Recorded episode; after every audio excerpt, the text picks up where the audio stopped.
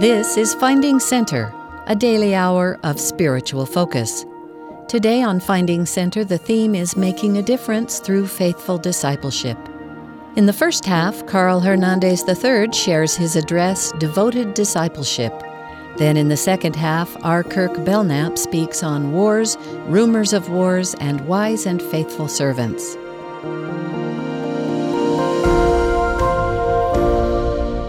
It's wonderful to be here with you today. I come from a family of migrant farm workers, and I learned many lessons laboring with my parents and grandparents in the fields, vineyards, and orchards of the Central Valley of California. The Central Valley has some of the richest soil in the world, and farmers report that 100% of the nation's raisins, 99% of its almonds, and 95% of its olives are produced there. My life changed forever when two young missionaries first visited our Central Valley home during the winter prior to my 14th birthday. My father was expert in the law of the barrio, also known as street law. He was highly skeptical of strangers and fiercely protective of our family. My mother recently reminded me of the time he called the police because he had spied someone drive by and put a bomb into our mailbox. The police quickly responded to investigate, only to discover a batch of chocolate chip cookies. Obviously, we were not used to the kindnesses expressed by members of the church. It is one of the greatest miracles I've ever witnessed when my father allowed the missionaries into our home. Because of the work of the missionaries, my father and mother and my younger brother David and I decided to become members of the church. One of the first activities I attended after my baptism was a church youth dance. I don't remember what I expected to experience, but when I walked into that church building and saw all of those beautiful Mormon girls, I knew the church was true. I am grateful to the missionaries who taught me the gospel of Jesus Christ and to the youth of the church who welcomed me into a new way of life. Since those early years, family and friends, including many students, continue to teach me much about being a more devoted disciple of the Savior. Today, I would like to share some thoughts with you on that topic. I remember the foggy winter days I worked preparing raisin grape vineyards for the coming season's harvest. The vines were overrun with the past season's growth and needed pruning in order to produce good fruit. We would remove the suckers and the old and dead wood from the plant. We would then tie the new wood or vines to guide wires which were stretched between anchor posts. The vines were then fully exposed to the life giving light of the sun and could produce plentiful fruit for the harvest. Likening the vines to ourselves, we must be willing to allow the Lord to prune those dispositions, attributes, and cares of the world which prevent us from becoming devoted disciples of Jesus Christ. The Savior is the Lord of the vineyard and does the pruning. The guideposts of the vineyard are the principles of the gospel. The guide wires are the scriptures and the words of the living prophets. The light which gives light to the vine is the Spirit of the Lord. By allowing this pruning process, we can more fully expose our lives to that life giving light so that we can produce plentiful fruit for the harvest.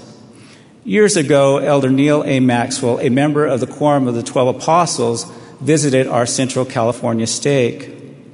A visit from an apostle of the Lord was rare, and we all felt extremely privileged to have Elder Maxwell visit. At the time, Elder Maxwell was suffering from cancer, and the difficulty of his movement to and from the pulpit was quite apparent. Yet he was undeterred by his physical condition. He taught us powerfully by word and deed how we can measure our devotion to the Savior. He said, Let our gratitude be expressed by striving to become, attribute by attribute, more and more as Jesus is. By so living, ours will not then be a mere appreciation of Jesus, nor a modest admiration of him Rather, ours will be an adoration of Jesus expressed by our emulation of Him. In light of Elder Maxwell's counsel, we might ask ourselves where we stand on this continuum. Do we merely appreciate the Savior? Do we have a modest admiration of Him? Or does our personal worship lead to daily decisions to more fully emulate Him? President Ezra Taft Benson taught the virtues outlined by Peter are part of the divine nature or the Savior's character. These are the virtues we are to emulate if we would like to be more like Him. Peter's counsel to disciples in all ages is giving all diligence, add to your faith virtue, and to virtue knowledge, and to knowledge temperance, and to temperance patience, and to patience godliness, and to godliness brotherly kindness, and to brotherly kindness charity. I believe it is significant that Peter counsels us to add one attribute to another, which suggests that our progression on the path to the greatest attribute, charity, is not attainable without some level of mastery of each of the preceding attributes. It has been helpful for me to view this path as an elevated continuum on which we can measure our progression. As we study these attributes together, I pray that the Holy Ghost can teach each of us where we may be along the continuum and bring to our remembrance areas of improvement we can undertake in order to propel us forward and upward along the path to a more devoted discipleship. The first step on the pathway to devoted discipleship is to exercise faith in the Savior's power to lift us to higher ground. In my opinion, one of the most sorrowful episodes in all Scripture is the story of the rich young ruler. The Scriptures tell us that the young ruler enthusiastically asked Jesus what he needed to do in order to gain eternal life. It was clear he appreciated or perhaps even admired Jesus. Jesus detailed the requirements of the law of Moses to the young ruler, who replied that he had kept these commandments all his life. The young ruler then asked the Savior a pivotal question on which the test of his devotion would turn What lack I yet? Jesus, beholding him, loved him and said unto him, One thing thou lackest. Go thy way, sell whatsoever thou hast, and give to the poor, and thou shalt have treasure in heaven. And come, take up the cross, and follow me. The young ruler went away sorrowful Jesus had asked the young ruler for increased devotion, a commitment to keep a higher law.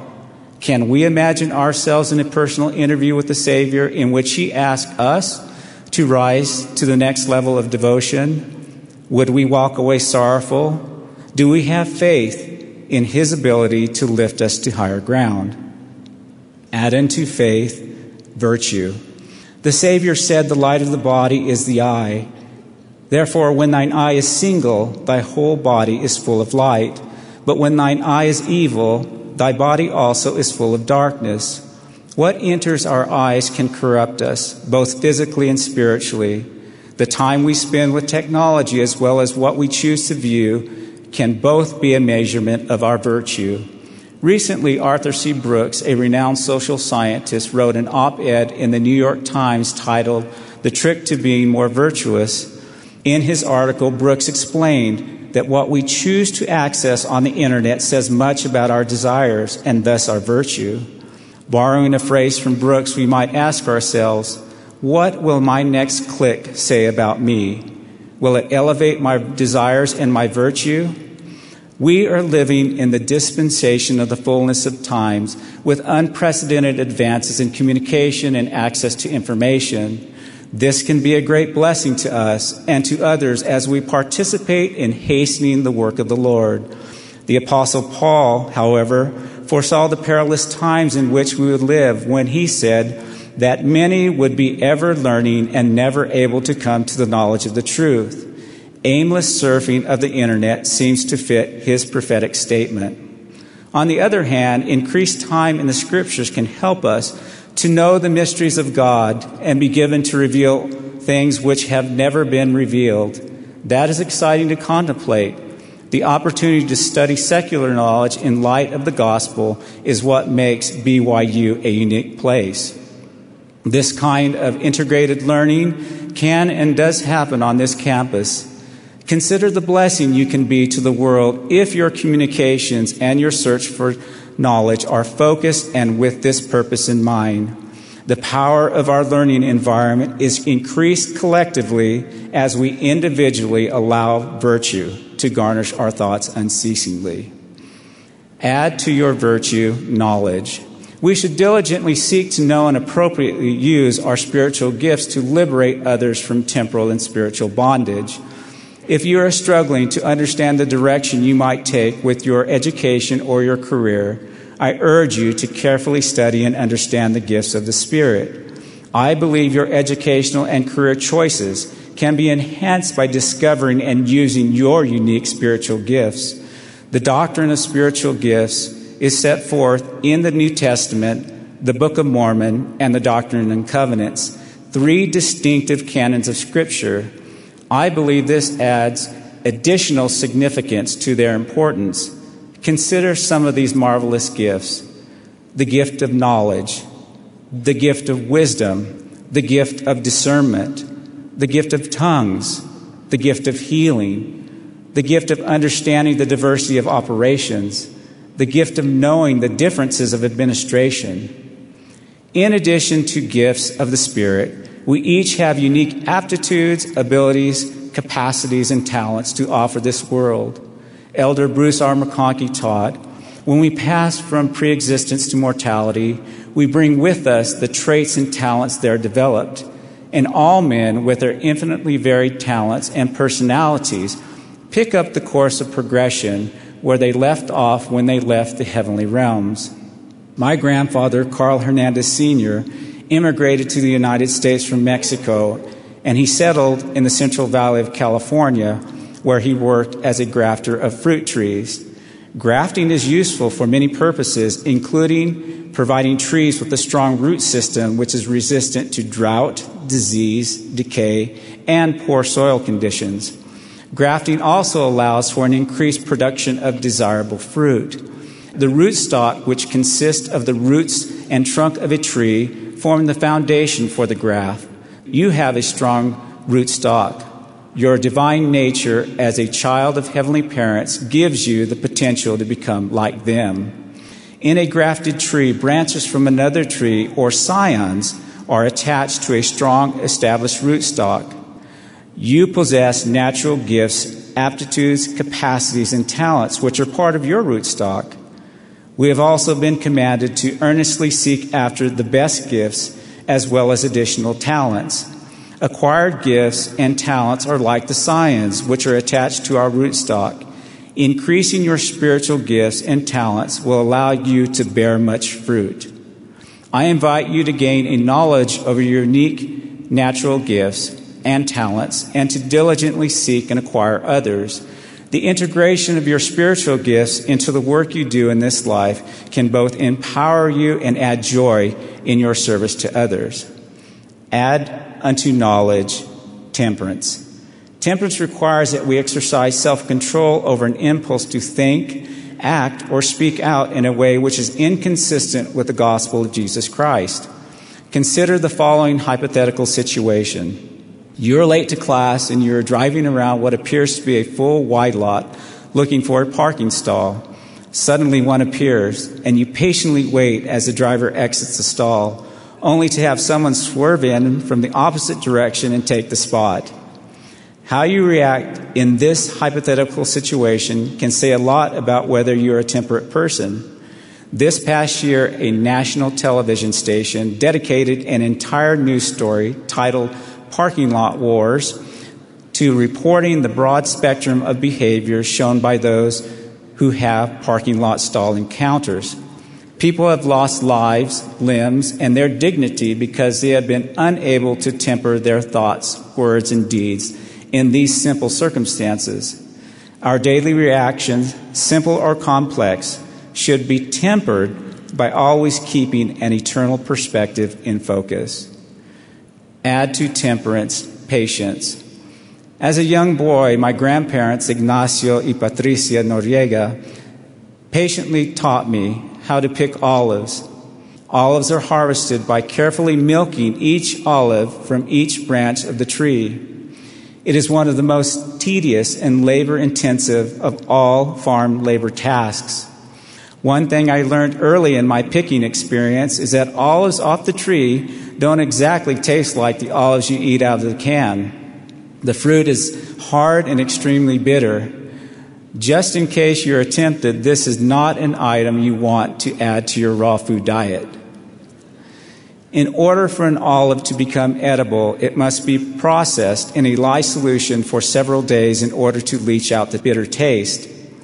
Like this process, the bitter challenges and chastenings of life, both large and small, require that we exercise patience, endure well, and trust in the Lord's ability to cleanse and purify us. The Apostle Paul taught, Now no chastening for the present seemeth to be joyous, but grievous Nevertheless, after it yieldeth the peaceable fruit of righteousness. Add to patience godliness. A few years ago, my brother gave me some mission statements which his brothers in the Hanford, California Third Branch had written. Here are a few of the lines from those statements. I want to lift the hands that hang down and strengthen the feeble knees. Is anything too hard for the Lord? I will always say, Here am I, Lord, send me. At first glance, nothing seems unusual about these statements. The men of the Hanford Third Branch, however, are those who hold their services in the California State Prison at Avenal. Every week, and sometimes multiple times a week, President Ralph Morrill would faithfully visit the brethren of the Hanford Third Branch.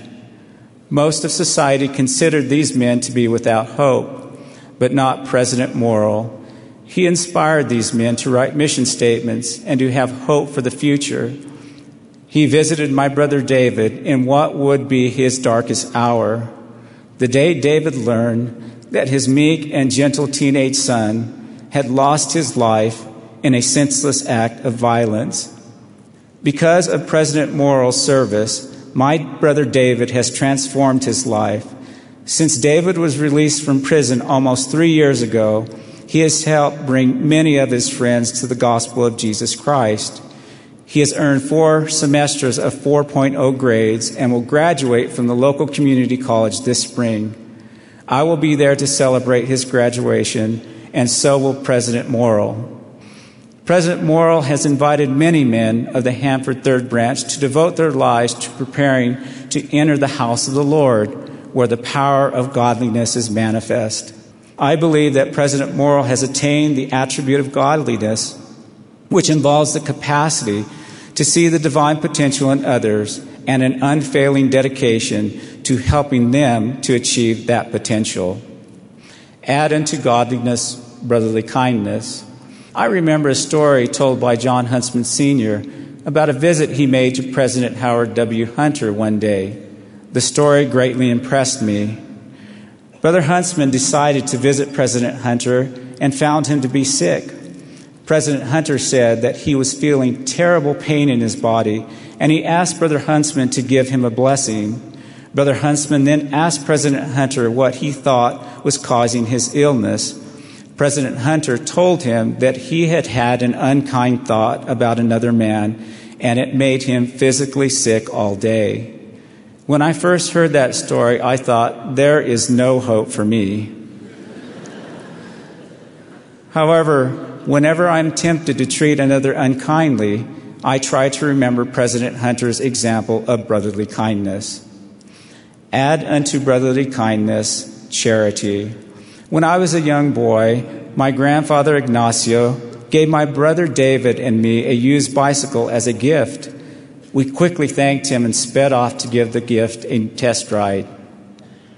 When we returned from our ride, my mother asked us to go to a nearby phone booth and telephone our grandmother to thank him for the bike. We arrived at the booth and waited several minutes to make the call. Realizing that the woman using the phone would not leave anytime soon, we decided that it would be best to go to another payphone. As we got on the bike to leave, a police officer arrived in his patrol car. The woman who had delayed us immediately left the booth and protested loudly and emphatically, That is my child's bicycle. It was stolen several months ago. The police officer asked where we had gotten the bicycle, and we answered that we had just received it as a gift from our grandfather.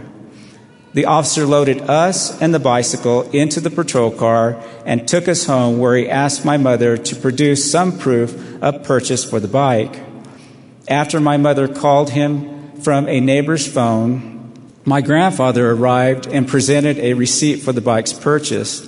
The receipt showed he had purchased the bike that very morning at the police station auction where unclaimed and recovered property was sold. The officer had a dilemma to resolve give the bike to the pleading mother or give the bike to us, the recent, recent purchasers. I am sure you have come to your own conclusions based on what you perceive to have been the fairest course of action. The officer returned the bicycle to the woman who had claimed it to be rightfully her child's.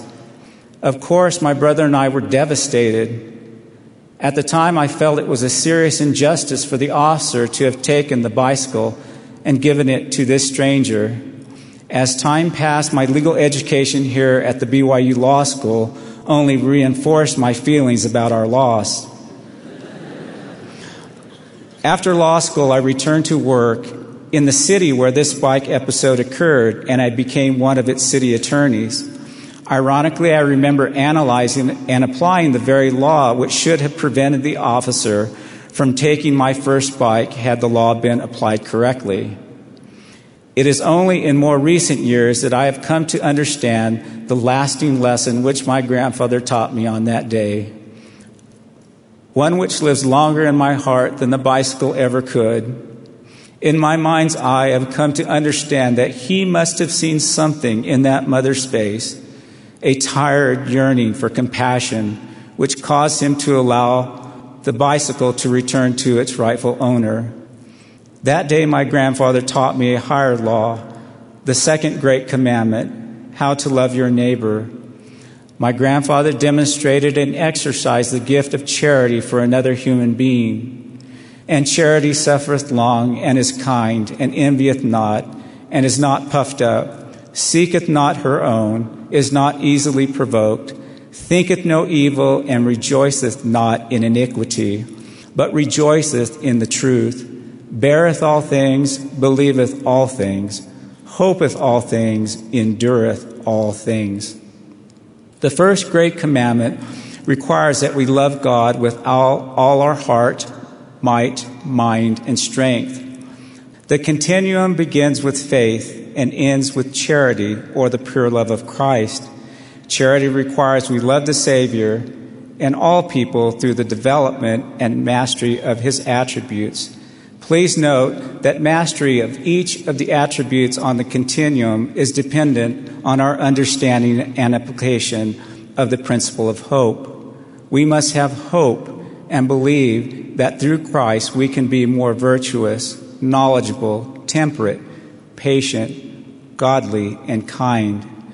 Wherefore, whoso believeth in God might with surety hope for a better world, yea, even a place at the right hand of God, which hope cometh of faith, maketh an anchor to the souls of men, which would make them sure and steadfast, always abounding in good works, being led to glorify God. I testify that Jesus Christ is the Son of God and He lives and that He loves us. May we do all within our power to become His devoted disciples, is my prayer in the name of Jesus Christ. Amen. Been listening to Finding Center. Our theme today is Making a Difference Through Faithful Discipleship. We've just heard from Carl Hernandez III. After the break, we'll return with R. Kirk Belknap for wars, rumors of wars, and wise and faithful servants.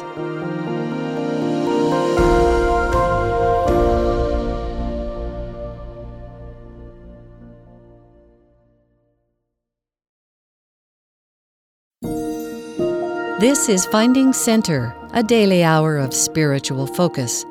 Our theme today is Making a Difference Through Faithful Discipleship. Next is R. Kirk Belknap, BYU Associate Professor of Arabic and Director of the National Middle East Language Resource Center at the time of this address, titled Wars, Rumors of Wars, and Wise and Faithful Servants. My dear brothers and sisters, I pray that the Spirit of the Lord will be here with us that you and I will be edified and instructed from above. I have prayerfully sought the Lord's guidance as I have prepared to speak to you. Let me begin by taking us back to the last week of the Lord's mortal ministry. The Savior has just delivered a stinging rebuke to hypocritical scribes and Pharisees who, instead of serving God and feeding the flock, have given themselves over to seeking the honors of men. Jesus and his disciples had retired across the Kidron Valley to the Mount of Olives, from where they could look down on the temple and surrounding buildings.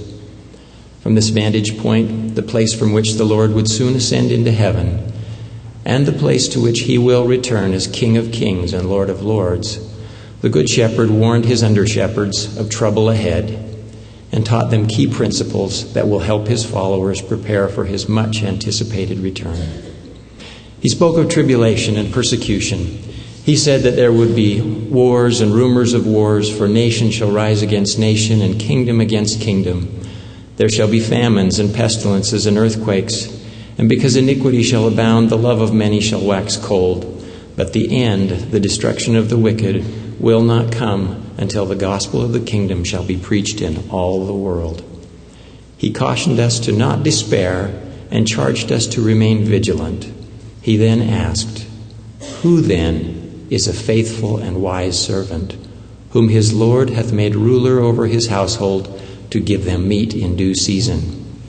In other words, the faithful and wise servant feeds the sheep.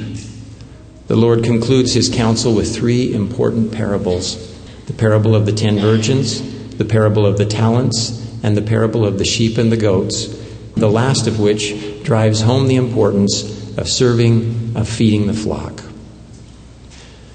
When the Son of Man shall come in his glory, and all the holy angels with him, then shall he sit upon the throne of his glory, and before him shall be gathered all nations, and he shall separate them one from another, as a shepherd divideth his sheep from the goats. And he shall set the sheep on his right hand, but the goats on the left. Then shall the king say unto them on his right hand, Come, ye blessed of my Father, inherit the kingdom prepared for you from the foundation of the world. For I was an hungered, and ye gave me meat. I was thirsty, and ye gave me drink. I was a stranger, and ye took me in. Naked, and ye clothed me. I was sick, and ye visited me. I was in prison, and ye came to me. I am grateful that the Lord has given us such specific guidance to help us find peace in troubled times and to help us know what we need to do. And do we must if we wish to be among those who hear the Lord say, Well done, thou good and faithful servant. Enter into the joy of thy Lord. As we hear of wars and rumors of war, as natural disasters increase, as old and new diseases spread, as iniquity abounds, even saints are prone to give in to the inclinations of the natural man and hunker down and avoid the battle against evil that we came to this earth to fight. As long as one's relatives, friends, and neighbors are safe and sound, it's tempting to write off the world and sit back and hope the Lord comes quickly. Brothers and sisters, if our bowels are not filled with charity for the whole world, we have not understood the parable of the Good Samaritan. If we shun the fight, our lamps are likely to run out of oil, and before we know it, we may find the door shut before us and hear the Lord say to our request to enter, I know you not. No one can be faulted for hoping that the coming of the Lord is nigh. What we must guard against is the tendency to assume that it is too late for us to make a difference. We must pray for love to replace fear, for there is no fear in love, but perfect love casteth out fear. As Joseph the prophet observed, a man filled with the love of God is not content with blessing his family alone, but ranges through the whole world anxious to bless the whole human race. As disciples of Christ, we cannot give up. We have been commanded to seek peace. If we would be worthy to be called the children of Him who maketh His sun to rise on the evil and on the good, and sendeth rain on the just and on the unjust, we must love our enemies, bless them that curse us, do good to them that hate us, and pray for them that despitefully use us and persecute us. Indeed, blessed are the peacemakers for they shall be called the children of God. I want to tell you about some peacemakers. It has been my great privilege over the years to associate with hundreds of students committed to working for peace. With surprising regularity, students and others knock on my office door or call and say, You may find this strange, but I feel that I am supposed to study Arabic. These people, young and old, have one thing in common a strong desire to serve the Lord and work toward a better world. Some are only with us for a semester, while others spend years and achieve impressive levels of fluency. All are peacemakers, bridge builders. Nothing softens a person's heart toward a people like learning their language. Let me tell you of one student's story. In 1997, Alicia's family moved to Jerusalem as a result of her father's assignment to teach at the BYU Jerusalem Center for Near Eastern Studies. While there, she had the opportunity to travel to Jordan and attend church meetings with the members of the Amman branch.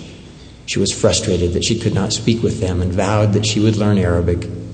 True to her word, she enrolled in Arabic 101 the first semester of her freshman year here. Like many students, Alicia found Arabic challenging, but she pushed on looking forward to returning to Jerusalem in January of 2001 to participate in our winter spring intensive Arabic program. Less than three months before our scheduled departure, violence broke out in Jerusalem and quickly spun out of control. No students have been sent to Jerusalem since. As a result of remarkable prior events, however, our students ended up spending winter semester in Syria, a land where few Americans go. Once in Damascus, the students applied themselves to learning Arabic. With the help of excellent teachers and good friends, they gradually acquired facility in the language. Syrians are particularly proud of their language and were deeply impressed to see Americans striving to learn it. Thousands, if not millions, came to know about our students who were regularly featured on radio, TV, and in print. Everywhere students went, people recognized them. All of the students spent time in serving in the community. Of one such experience, Alicia wrote in her journal This morning before classes, we did service at the handicap school again. As we entered the gates, as with all other mornings, about 20 or so little Down syndrome kids raced toward us with huge smiles and outstretched arms. We began the routine of the morning with exercises, the national anthem of Syria, and then off to class. As we filed away to class, I was pulled away by a messenger who had been sent to tell me that the director of the school wanted to see me. I followed her to a room where the director and other administrators were anxiously waiting. The principal informed me that their school was to participate in a Mother's Day program where numerous government officials would be in attendance. He asked if I knew any children's songs about mothers that the children could perform. All that I had to draw from was the primary songs of the church that I had learned and sung to my mother as a primary child. Yes, I know some Mother's Day songs, I replied. Good. Will you sing one for us? I was startled. They all sat quietly and waited for the impromptu performance. I motioned to my colleague across the hall to come join me. Then she and I stood and sang. With no practice or prior notice, we sang our hearts out. And as we did so, I felt certain that our voices were amplified by the power of heaven. We sang with the voices of angels that resonated through the stone arched walkways of this little school. A spirit of peace descended upon all present. At the close of our performance, the director complimented us and asked if we would teach our songs to the children to perform on Mother's Day. We accepted and went to work. For months we practiced. Finally, the day of performance arrived. As we waited for our turn to perform, we watched the performance of other schools. Instead of the sweet, love filled holiday I had expected, this had played out instead to be a political rally.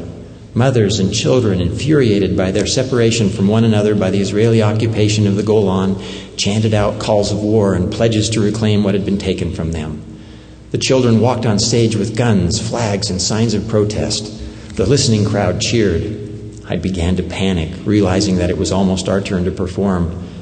What we had to offer was such a contrast to what had been presented thus far. Yet there was nothing to do but to simply go on and pray that all would go well. We stood on stage and thanked God in heaven for sending us to our dear mothers. We sang of goodness, light, and of peace. A silence fell on the crowd, and for a brief moment the anguish and hate were lifted. All in attendance felt of the peace that emanated from our simple primary songs. Though it was just a Mother's Day program, for me it was a grand experience. During this performance, I came to understand a portion of the pain that these Syrians had experienced, and through our songs, we offered to them the healing balm of the Spirit and peace. A bridge of understanding had been built between us, and our message to each other was burned into each other's hearts. End of quote. In April, our group spent a few days visiting Lebanon. We met with the Beirut branch for church meetings. The room that serves as the chapel was filled to overflowing. The students were thrilled to hear and understand talks given in Arabic and to participate in Arabic Sunday school. In a combined Priesthood Relief Society meeting, Nabil Aswad, the branch president, spoke for a few minutes and then turned the time over to the students to share their testimonies. One after another, they rose and bore testimony. The Spirit was powerfully present. Alicia spoke of how she had prayed in her first visit to the Amman branch that she would be able to learn Arabic and participate in the meetings. She wept as she thanked God. After the meetings and after some delicious food provided by the members, students and members got to know each other. Both the Lebanese saints and the students were hungry for each other's company. The Beirut branch is small, and the students had had little or no contact with other members of the church. The students had also missed having access to a piano, so one student soon began playing hymns and primary songs. A number of students began to sing along. Other students and local members pulled up chairs to listen. Later that day, I wrote in my journal I was very touched at the sight. Here we were in Beirut, symbol for the West of all that's gone wrong in the region, but we were united in love and peace, praising God. We returned to Damascus to participate in a symposium on Islamic philosophy, jointly sponsored by Damascus University and BYU. Syrian professors, students, dignitaries, and media representatives packed the large room and stood in the hall as President Bateman emphasized the common values and the deep faith in God that the Syrian people and the Latter day Saints share. Dr. Muafak Dabul, academic vice president of the University of Damascus, opened the conference by expressing his admiration for BYU and for the church and its members, recounting personal details of his own visit to Utah in order to attend the conference on the family. He reflected on memories of a family home evening here that left him deeply touched. He concluded his talk by expressing his love for the BYU Arabic students, and then he read from letters that they had written in Arabic to the president of Syria about their experiences. One student wrote, What surprised me was the friendliness of the Syrians. In my view, the Syrians are the gentlest nation I have ever met. Syrians always have time to sit and talk with us. People are the most important thing in their lives. He concluded his remarks by holding the students up as an ideal for all to emulate in order to build bridges of understanding between the peoples of the world. A few days later, the students and I bid farewell to Syria, some to return to the U.S., and others to continue on for additional study in Jordan, Egypt, Morocco, and Spain. In each of the three branches of the church in Jordan, the students presented special programs. Returning to Amman meant that Alicia had come full circle and was finally able to communicate with the saints there. Members and their friends thrilled to mingle with young Americans who spoke their language and valued their culture. One of the senior missionaries serving there told me that the students accomplished more in a few days than he would in 18 months. We went on to similar experiences with the saints in Cairo. Many of the students commented that these opportunities to strengthen Arab members of the church were the high point of their study abroad experience. Starting our trip in Istanbul and then covering much of the Mediterranean gave the students a rare feel for Muslim, Jewish, and Christian history and culture. Spain was a particularly fitting conclusion to the trip, it being the culmination of the Umayyad Empire, which was originally based in Damascus. Spain is also home to some of the greatest achievements of Islamic civilization, but more on this in a moment. Our students returned home just two months before the tragic events of September 11th. I am convinced that they were sent to Damascus and other places by a loving Father in heaven who knows all things. They softened many hearts, and their hearts were filled with love and understanding in turn. Individuals can make a critical difference in the course of history. I believe that the world is a better place and that it will be a better place because of what these students and others have done and what they are doing and what they will yet do. Many of them are or will be in positions of responsibility that will allow them to be a force for good, for peace, for understanding. Perhaps their greatest contribution they will make through their children. Weeks after her return to the U.S., Alicia left to serve in the Singapore mission, from which she returned in January. She recently wrote me for the first year of my mission, I served in countries ruled by Islamic governments and among the Muslim people. Although we were not generally permitted to teach Muslims, there were numerous occasions where I had opportunity to build bridges. I attended several Islamic conferences and was able to speak with the conference participants, often in Arabic, and tell them of my experiences in Jerusalem, Syria, and other places. They were interested in our study abroad program they were interested in my love for the Muslim people and expressed a desire for future programs to their countries so that students will likewise come to understand and love them as I do the people of Syria. I was daunted by the fact that I would be the sole representative there. However, I was comforted by remembering that the Lord had prepared me through experiences such as the Islamic Translation Series conference in Damascus where I, with the other students, was able to represent our program and answer questions that I would later be asked again as I stood on my own in Malaysia. I have no doubt that those experiences were in the plan of the Lord and that He prepared me for them. End of quote. As I prepared to speak to you, I was struck by the parallels between the sons of Mosiah and students like Alicia. Our world desperately needs more sons and daughters of Mosiah, people who will patiently and lovingly serve in the courts of modern day Lamonis. We cannot, nor should we all book passage for exotic lands tomorrow, but we can prepare our hearts and prepare our children's hearts.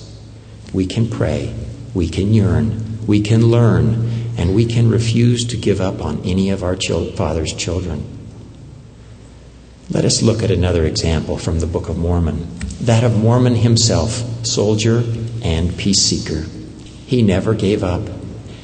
Even when it was apparent that he could do no more for those of his generation, shortly before he is killed by the Lamanites, he turns to addressing their descendants. His last words of loving counsel are written to future generations of Lamanites, and the last words of his son are likewise addressed to the children of those who killed his father. Yes, that wonderful final chapter of the Book of Mormon, that chapter that speaks of testimony, of gifts of the Spirit, of faith, hope, and charity, of covenants and sanctification. Moroni opens this, his final outpouring of love and counsel, by saying, Now, I, Moroni, write somewhat as seemeth me good, and I write and to my brethren, the Lamanites. We too must press on in our discipleship, praying for that gift of charity that will enable us to see every man as a brother and every woman as a sister. Let us return to our group's final days in Spain. After months of visiting some of the great monuments of Islamic architecture, the students stood in front of the Madrid temple they readily recognized Islamic elements in that beautiful edifice. Islamic influence on LDS temple architecture may come as something of a surprise to some of you. Let me explain.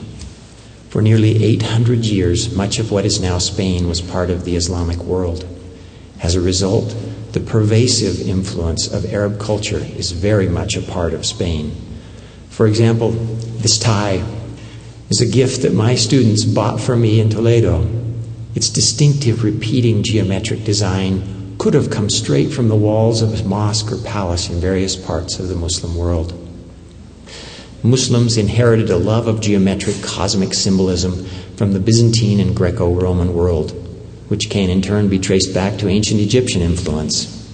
For example, star patterns appear in the marble inlay of the important Umayyad monuments such as the Dome of the Rock in Jerusalem, and especially in the domes of the great mosque in Cordoba in Spain.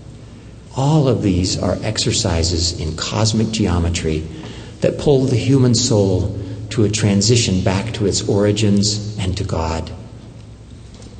I find the Islamic influence on the architecture of the Madrid temple deeply symbolic of the role that the Prophet Muhammad and Islamic civilization played in laying the groundwork for the restoration, which is eventually to gather together all things in one in Christ.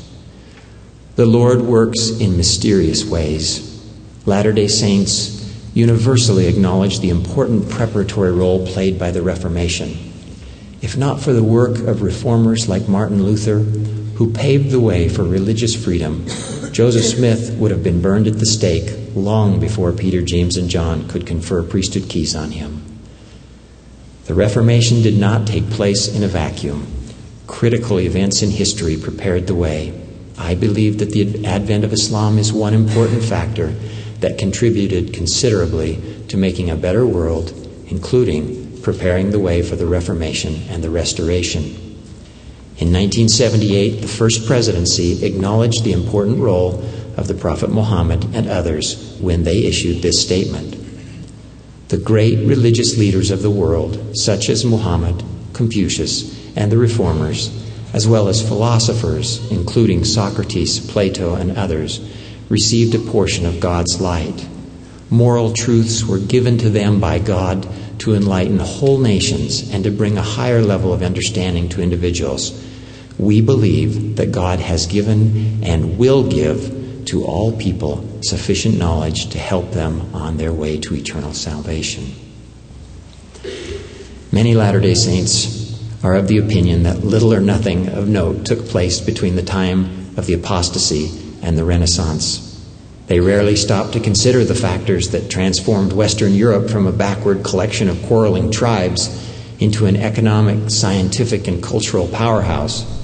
I will suffice here with noting a few ways that Islamic civilization has directly and indirectly blessed our lives. Islam provided a much needed challenge to Christianity that was becoming more and more corrupt. It played a crucial role in preserving and significantly improving on the achievements of Persian, Indian, Greek, and other civilizations. In the words of my colleague, Professor Daniel Peterson, the civilization that grew out of the Arab conquests and the spread of Islam was, for several centuries, the undisputed leader of the world in virtually every field of intellectual activity. Arabic was the language of science and mathematics and of philosophy. End of quote. Muslim, Jewish, and Christian scholars and scientists working together made revolutionary breakthroughs. Muslim centers of learning in Spain and Sicily provided Western Europe easy access to knowledge and methods that helped to fuel the Renaissance. Latin translations of Arabic medical and philosophical textbooks were required reading in European universities. Arab navigational tools and techniques facilitated early European exploration of the globe. Many educated Europeans learned Arabic in order to gain direct access to the intellectual treasures of Islamic civilization. One of these was Martin Luther, who made a careful study of the Quran. I am sure that it is no matter of accident nor luck that Luther and his ideas survived to change the world. Charles V, the most powerful European monarch of the time and the newly proclaimed recipient of the title Holy Roman Emperor, condemned Luther as a heretic. A key factor in preventing Charles V from succeeding in executing Luther and squelching the Protestant movement was the fact that Ottoman armies were threatening to overrun Austria itself. Indeed, the Lord worketh in many ways to the salvation of his people. Now, let me add that Muslims and peoples of many other faiths continue to bless our lives in many ways. Our closest allies in the struggle to strengthen the family are our Muslim and Catholic brothers and sisters. My faith and the faith of my wife and children have been greatly strengthened through our associations with faithful Muslims and others. I consider my friend and colleague, Professor Muhammad Isa, to be something of a modern Colonel Kane. He has come to the rescue and blessed me, the university, and the church time and time again. Someday, when all things are revealed, I am confident that we will marvel at the debt we owe to peoples all across the earth, peoples we never dream to stop and thank.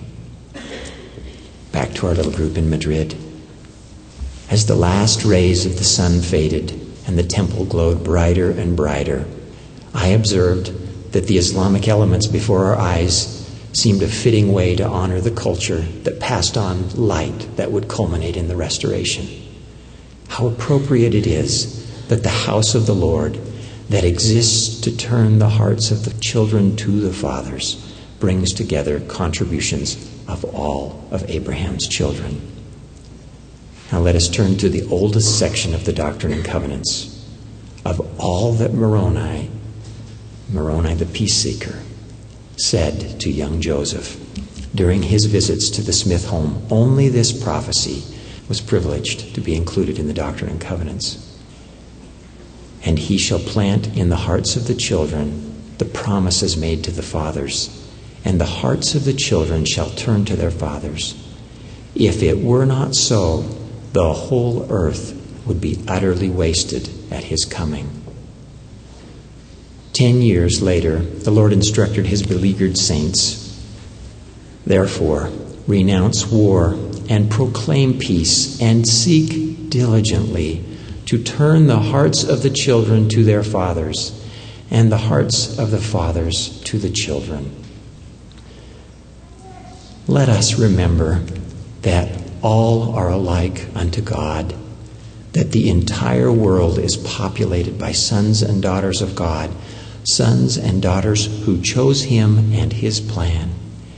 Even if we never serve in Lamoni's court, let us do what we can where we are and remember that the fervent prayer of a righteous person availeth much.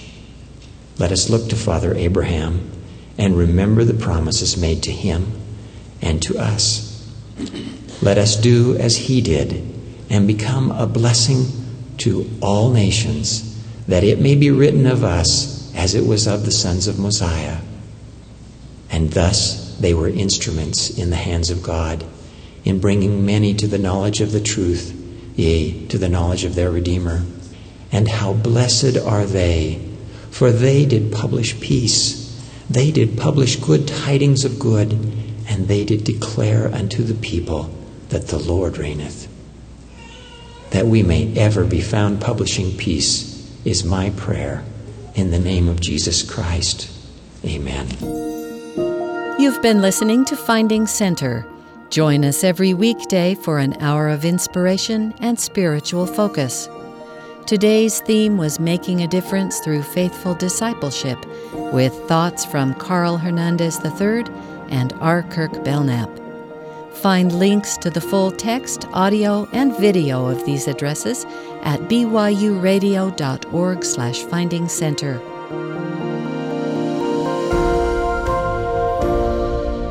Finding Center is a production of BYU Broadcasting.